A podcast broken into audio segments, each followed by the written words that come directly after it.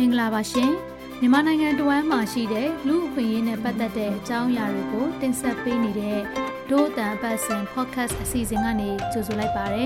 ဒီအစီအစဉ်ကို Frontier မြန်မာနဲ့ Foundation Hero Tero ကပူးပေါင်းတင်ဆက်တာဖြစ်ပါတယ်ဒီတစ်ပတ်မှာတော့ဆီယနာသိမ့်ပြီးတဲ့နောက်ပိုင်း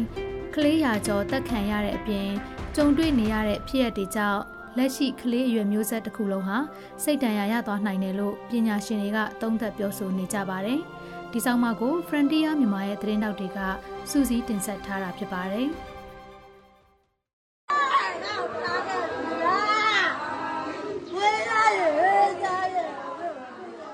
စစ်အာဏာသိမ်းပြီးတစ်နှစ်ကျော်အတွင်းမှာအသက်တစ်နှစ်အရွယ်ကလေးအပါအဝင် အပြစ်မဲ့ကလေးတရာကျော်အသက်ခံခဲ့ရပါပြီ။ တေးရပါစိတ်တန်ရာနဲ့ရှင်တန်ကြံရစ်နေရတဲ့ကလေးအမြောက်အများလဲရှိသလိုတန်းနဲ့ချီတဲ့ကလေးတွေဟာ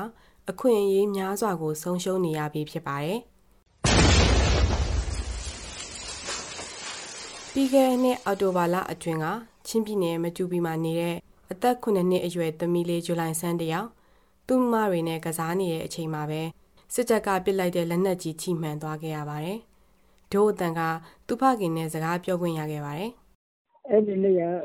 သူ့အမေရရှိတယ်ကျွန်တော်ကဟိုတောင်ရခဏဆင်းနေတာလေခဏလေးပဲမကြောက်ဘူးကျွန်တော်လည်းဟိုတနာကြီးမလာကြီးလောက်ပဲကြားတယ်အဲ့အပြန်လာမှကြားတယ်သူတို့ဆုံးသွားပြီဆိုပြီးကျွန်တော်လည်းဘာမှမတတ်နိုင်တော့ဘူးလေသူ့အမနှစ်ယောက်တော့ဒါမှမရဘူးသူကရင်ပတ်မှတလုံးနဲ့ဟိုလာလက်မောင်းကိုပြတ်သွားတာလေပြီးတော့အဲ့ဒီလက်ညှိုးနားမှာဒါညာရှိတယ်သုံးဒါညာပေါ့ သူတို့မိသားစုရဲ့အသွက်ဆုံးသမီးလေးကလူလောကထဲကနေမချင်မှတ်ထားတဲ့အချိန်မှာပျောက်ကွယ်သွားရတယ်လို့ကြံရစ်ခဲ့တဲ့ကလေးငယ်တွေဟာလည်းသူတို့မျက်စိရှိတင်ကြုံခဲ့ရတဲ့ဖြစ်ရကြောင်းညစဉ်လိုလိုကြောက်လန့်ငိုကြွေးခဲ့ကြပါတယ်။အခုဆိုရင်တော့ဇူလိုင်ဆန်းဆုံးတာလေးလဝန်းကျင်ရှိလာပြီမဲ့ကျန်ခဲ့တဲ့ကလေးငယ်တွေဟာပြစ်ခတ်တံတွေကြားတိုင်းစောက်တီရမရဖြစ်နေသေးပါ။ ဒီလိုအဖြစ်ပြက်မျိုးကဇူလိုင်ဆန်းတို့မိသားစုတင်မကပါဘူး။လွန်ခဲ့တဲ့ဒီဇင်ဘာလတုန်းကလည်းတောင်ယာကပြန်လာတဲ့မင်းတက်ကမိသားစုမှာမြေမြုပ်မိုင်းကြောင့်မိခင်ကပွဲချင်းပြီးတည်ဆုံးပြီးအသက်နှစ်နှစ်အရွယ်သမီးဖြစ်သူဟာညာချီတော့ဆုံးရှုံးခဲ့ရပါတယ်။အခု February လမှာလည်းအသက်73နှစ်အရွယ်မောင်ဟုန်ကီဟာမတူပီမှာဆုံးမသွားရပါတယ်။သူဟာစစ်တပ်ကပြစ်ခတ်တံကြားလို့ရှိုးမြောင်အတွင်းပုန်းရှောင်နေတဲ့အချိန်မှာပဲလက်နက်ကြီးထိမှန်ခဲ့ရတာပါ။ ကရင်နီပြည်မှာလည်းပြီးခဲ့တဲ့ခရစ်စမတ်တုန်းကစစ်ရှောင်မိုးထွက်လာတဲ့ပြည်သူတွေကိုအစုလိုက်မီးရှို့တက်ခဲ့ပါတယ်။အဲ့ဒီထဲမှာကလေး၄ယောက်ပါဝင်ပြီးဒီလိုရဲ့အတွက်တာဝန်ခံမှုရှိဖို့လိုတယ်လို့ UN လုံခြုံရေးကောင်စီကထုတ်ပြန်ထားပါတယ်။ရဲစခန်းအနီးမှာနေထိုင်တဲ့မြကြီးနာကအသက်9နှစ်သားရှိသေးတဲ့မောင်ဖုံးခန့်တဲ့ဟာလည်းအိမ်ထဲဂိမ်းဆော့နေစဉ်ရဲစခန်းပောက်ကွဲမှုဖြစ်ပြီးစခန်းတက်ကပစ်လိုက်တဲ့ကြီးကြောင့်ဆုံးပါခဲ့ရတာပါ။ ဒီဖြစ်ရက်တွေအပြင်နိုင်ငံတော်ဝန်ကလေးတွေအသက်ခံရတဲ့တခြားမရေမတွက်နိုင်တဲ့ဖြစ်စဉ်တွေလည်းရှိပါသေးတယ်။တချို့ကအသက်မသေးပေမဲ့ဘဝသေးရတာနဲ့ဆိုးဝါးတဲ့နောက်ဆက်တွဲပြဿနာတွေကိုရင်ဆိုင်နေရစေပါ။ကမ္ဘာကူလာသမဂ္ဂရဲ့ကလေးသက်ငယ်အခွင့်အရေးဆိုင်ရာကော်မတီကတော့မြန်မာမှာမျိုးဆက်တစ်ခုလုံးစားကလေးသက်ငယ်အခွင့်အရေးပျက်စီးသွားနိုင်တဲ့အန္တရာယ်ကြုံနေရတယ်လို့သတိပေးထားပါတယ်။နိုင်ငံမှာဖြစ်ပေါ်နေတဲ့အကြက်အတဲတွေဆက်ရှိနေမယ်ဆိုရင် မျိုးဆက်တစ်ခုလုံးမှာရှိတဲ့ကလေးတွေဟာရုပ်ပိုင်းဆိုင်ရာစိတ်ပိုင်းဆိုင်ရာပညာရေးနဲ့စီးပွားရေးဆိုင်ရာအကျိုးဆက်တွေကိုခံစားကြရမှာဖြစ်တယ်လို့သတိပေးထားတာပါ။ယုံကြည်ခြင်းနဲ့ကြိုးစားတာပါ။ကိုစီယာကတော့တိုက်ပွဲတွေပြင်းထန်တဲ့ကရင်နီပြည်နယ်ကစစ်ရှောင်းစခန်းတွေကိုကူလာတာ6လလောက်ရှိပါပြီ။စစ်ရှောင်းစခန်းမှာကလေးဥယျာဉ်များတာကိုတွေ့ရပြီးတော့အသက်3နှစ်ကနေ10နှစ်ကလေးကအများဆုံးပဲလို့သူကပြောပါတယ်။ ကလေးတွေဟာအစားပုံမှန်စားရဖို့တော့မလွယ်တဲ့အတွက်မရှိရှိရနဲ့စားနေကြရပါတယ်။ကိုစီယာကကိုကြီးတွေကမလုံလောက်ဘူးဗျ။ဘာကြောင့်မလုံလောက်လဲဆိုတော့ဒီကလေးတွေဟာဒါနအကိစ္စတွေဒီနောက်ပြီးတော့ဒီနေ့စဉ်စားဝင်နေတဲ့ကိစ္စတွေတော့မဖြည့်ဆည်းပေးနိုင်တာတခြားဟာတွေဖြည့်ဆည်းပေးဖို့ဆိုတာတော်တော်ကြီးအလံဝေးကြတယ်အခုဆိုရင်တိုက်ပွဲတွေရက်ဆက်လာတဲ့အခါကျတော့ဒီလမ်းကြောင်းဆက်သွယ်မှုတွေအရင်ခက်ခဲလာတယ်ခက်ခဲလာတဲ့အတွက်ကျွန်တော်ဒီစားနေကြရောက်ရှိဖို့ရတယ်ပို့ပြီးတော့အရင်ကထက်ကျက်တဲလာတဲ့အနေအထားတွေတွေ့ရတယ် ကျွန်တော်ဒီနောက်တစ်လနှစ်လလောက်ဆိုရင်တော့မှ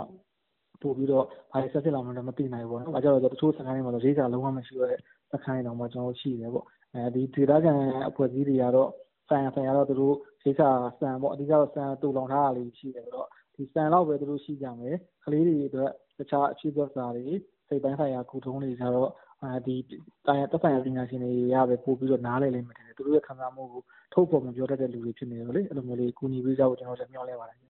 နိုင်ငံတကာအဖွဲ့အစည်းတစ်ခုဖြစ်တဲ့ Save the Children ကတော့ကလေးတွေနဲ့သူတို့ရဲ့မိသားစုဝင်တွေရဲ့အခက်အခဲတွေတက်တာစေဖို့အတွက်2021ခုနှစ် February လတည်းကတိုင်းဒေသကြီးနဲ့ပြည်내အလိုက် hotline တွေကိုထားထားပေးပါတယ်။အခုအချိန်ထိကလေးတငယ်ပေါင်း3000ကျော်ကိုကူညီပေးခဲ့ပြီးဖြစ်တယ်လို့ထုတ်ပြန်ထားပါတယ်။ဒါပေမဲ့လည်းကရင်ပြည်ပြည်နယ်တစ်ခုထဲမှာရင်ကလေး9000ကျော်ရှိနေတဲ့အတွက်နိုင်ငံတကာအဖွဲ့အစည်းတွေရဲ့အကူအညီကိုလက်လန်းမီရယူဖို့ခက်ခဲနေကြစေပါ။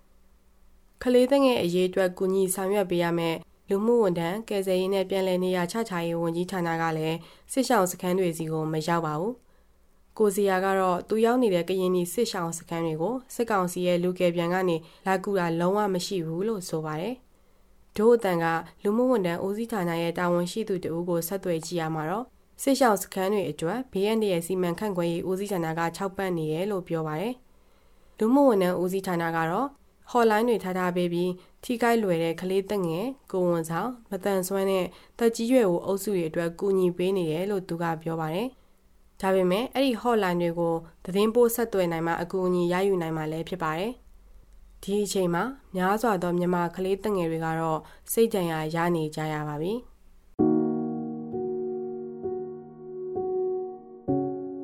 မကွေးတိုင်းမှာနေထိုင်တဲ့ ကိုအေးရဲ့အသက်12နှစ်အရွယ်သားလေးကတော့သူ့အမေကိုစစ်တပ်ကတညဖမ်းခေါ်သွားပြီးနောက်နေ့အလောင်းအိမ်ပြန်ရောက်လာတဲ့နေ့ကိုအခုထိမှတ်မိနေပါသေးတယ်။သူ့အမေပြန်ရောက်လာတဲ့အချိန်မှာငိုရင်းမစ်မျောတဲ့အထိဖြစ်ခဲ့ရပါတယ်။ဒို့အတန်ကကလေးနဲ့စကားပြောခွင့်ရခဲ့ပေမဲ့လည်းသူ့နာမည်ကိုအသုံးမပြုထားပါဘူး။အဲ့ချိန်တော့တတိရတယ်။နေနေပုံမကြည့်ညညလည်းကြောက်အိတ်တာ။အဲ့လာမလားလို့ထင်နေတာ။ဒါတော့ပြောချင်တယ် အမေရိုင်းချိတ်တယ်လို့ပဲပြောချင်တာ။မင်းတို့ကျတော့လေဒီမှာမှနေပါမယ်။မင်းကတော့နေမှာပဲနေရောစိတ်ပိုင်းဆိုင်ရာတိုင်ပင်ဆွေးနွေးတာတွေလုပ်ပေးနေတဲ့ counseling corner ကဦးအောင်မင်းသိန်းကတော့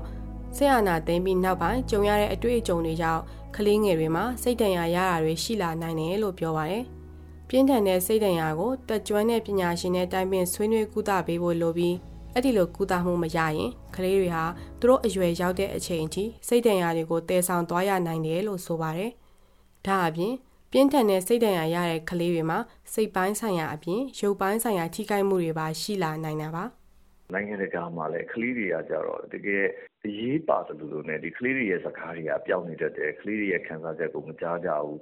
ကလေးတွေရဲ့လိုအပ်ချက်ကိုမသိကြဘူးဖြစ်တတ်တယ်ပေါ့နော် အဲ့တော့ဟိုအခုလိုအခြေအနေမှာဆိုပိုဆိုးတာပေါ့အခုလိုအခြေအနေမှာလူကြီးတွေမှာလည်းဟိုလောက်ရမယ့်ဟာတွေအများကြီးပဲအာယုံဆက်ရမယ့်ဟာတွေအများကြီးပဲအဲစိတ်ပိုင်းဆိုင်ရာလည်းအဆင်မပြေနေကြဘူးပေါ့အဲ့ဒီခါမှာကလေးတွေဖြစ်နေတဲ့လက္ခဏာတွေကိုဟိုတစ်ခါတစ်ခါမှမေ့လာတယ်သူတို့တွေကပြောနေတယ်ပြောနေပေမဲ့လည်းသူတို့ဟိုဂီးမဆိုင်မိဘူးဖြစ်တတ်တယ်ပေါ့နော်အဲ့တော့ဒီအချိန်တွေမှာတော့ကလေးတွေအတွက်နည်းနည်းလေးအာယုံစိုက်ပေးပါပြီးလို့ရှိရင်ခုနကလိုမျိုး ကလေးတွေမှာဖြစ်လာပြီဆိုလို့ရှိရင်ဘာကြောင့်ဖြစ်တာလဲဆိုတာကိုသူတို့နဲ့စကားများများပြောဖို့လိုတယ်အဲအဲ့တော့တည်တည်ရှာနားထောင်ပေးပါစိတ်ရှိရှိနဲ့နားထောင်ပေးပါပါနော်ဘာလို့ဆိုလူတိုင်းမှာအခုချိန်မှာစိတ်တူနေကြတယ်စိတ်တူတဲ့အခါမှာကလေးကအရန်ငိုတယ်ဆိုလို့ချင်းကလေးကိုဟိုရိုက်ဖို့ပဲအာရုံကရောက်သွားကြဟဲ့ငိုနဲ့တိတ်ဆိုတာနဲ့ရက်မယ်လို့စဉ်းစားမိကြတယ်ပေါ့နော်အဲ့တော့အဲ့ဟာမျိုးလေးတွေကိုမလုပ်ခဲနဲ့စိတ်ရှိပေးပါပြီးလို့ရှိရင်ဟိုချက်ချင်းကြီးပေါ့နော် rules တွေကိုမထုတ်နဲ့ အာစီမင်းစီကန်းကြီးတွေကို မချပစ်လိုက်နဲ့ ဒီချိန်မထွက်နဲ့ ဒီချိန် ဒါမလုံးနဲ့ ဒီချိန် ဒါမလုံးနဲ့ ဆိုတဲ့ဟာတွေထက် သူဘာတွေခံစားနေရလဲ ဆိုတဲ့ဟာလေးကို လုပ်ပြီးတော့ ကလေးတွေကိုတတိချာချာလေး နားထောင်ပြီးမယ်ဆိုလို့ရှိရင် ခုနကပြောနေတဲ့ဟို small trauma ပေါ့အာစိတ်ဒဏ်ရာတည်တည်လေးမှာပဲ ကျွန်တော်ပြည်လည်သွားပြီးတော့ စိတ်ဒဏ်ရာကြီးကြီးစီမရောက်နိုင်တော့ဘူးပေါ့နော် တကယ်လို့ အဲ့လိုမျိုးဖြစ်လာ စိတ်ဒဏ်ရာကြီးကြီး ရောက်နေတဲ့ ကလေးဆိုရင်တော့မှပဲ ပြန်ပြီးတော့ အော် ဒီနေရာလေးက လုံခြုံနေအာငါမှလုံခြုံနေသူ ရှိသေးတယ်ဆိုတော့ စိတ်ခံစားလာရတယ်ပေါ့အဲ့တော့ကျွန်တော်တို့ counseling လုပ်တဲ့အခါမှာလည်းဟိုမိသားစုရဲ့ improvement ကအရန်လိုပဲဒီကလေးတွေအတွက်လေအခုတင်ဆက်ပေးခဲ့တဲ့အစီအစဉ်ကို နားဆင်ကြရလို့ကျင်းနေမယ်လို့ဒို့အတန်ဖွဲ့သားတွေကမျှော်လင့်ပါတယ်ဒီဆောင်မမှာလုံခြုံရေးအခြေအနေတွေကြောင့်နာမည်တွေကိုပြောင်းလဲအသုံးပြုထားပါတယ်ဒို့အတန်ပတ်စင်အတန်လွှင့်အစီအစဉ်ကို Frontier မြန်မာရဲ့ website နဲ့ Facebook စာမျက်နှာတွေအပြင် ဒို့အတန်ရဲ့ Facebook စာမျက်နှာ SoundCloud YouTube, iTunes တို့ကနေလည်းဝင်ရောက်နားဆင်နိုင်မှာဖြစ်တယ်လို့ VOA ကထုတ်လွှင့်တဲ့ရေဒီယိုအစီအစဉ်မှာလည်းစနေနေ့ည9:00နာရီကနေ10:00နာရီအတွင်းနဲ့တနင်္ဂနွေနေ့နနက်6:00နာရီကနေ9:00နာရီအတွင်းမှာလည်းနားဆင်နိုင်ပါတယ်။ဒီအစီအစဉ်ကိုအလှူရှင်တွေကပံ့ပိုးကူညီထားပြီး Frontier မြန်မာနဲ့ Foundation Hero Dero ကပူးပေါင်းတင်ဆက်တာဖြစ်ပါတယ်။ ဒို့အတန်အစီအစဉ်ကိုနားဆင်ပေးတဲ့အတွက်ကျေးဇူးတင်ပါတယ်ရှင်။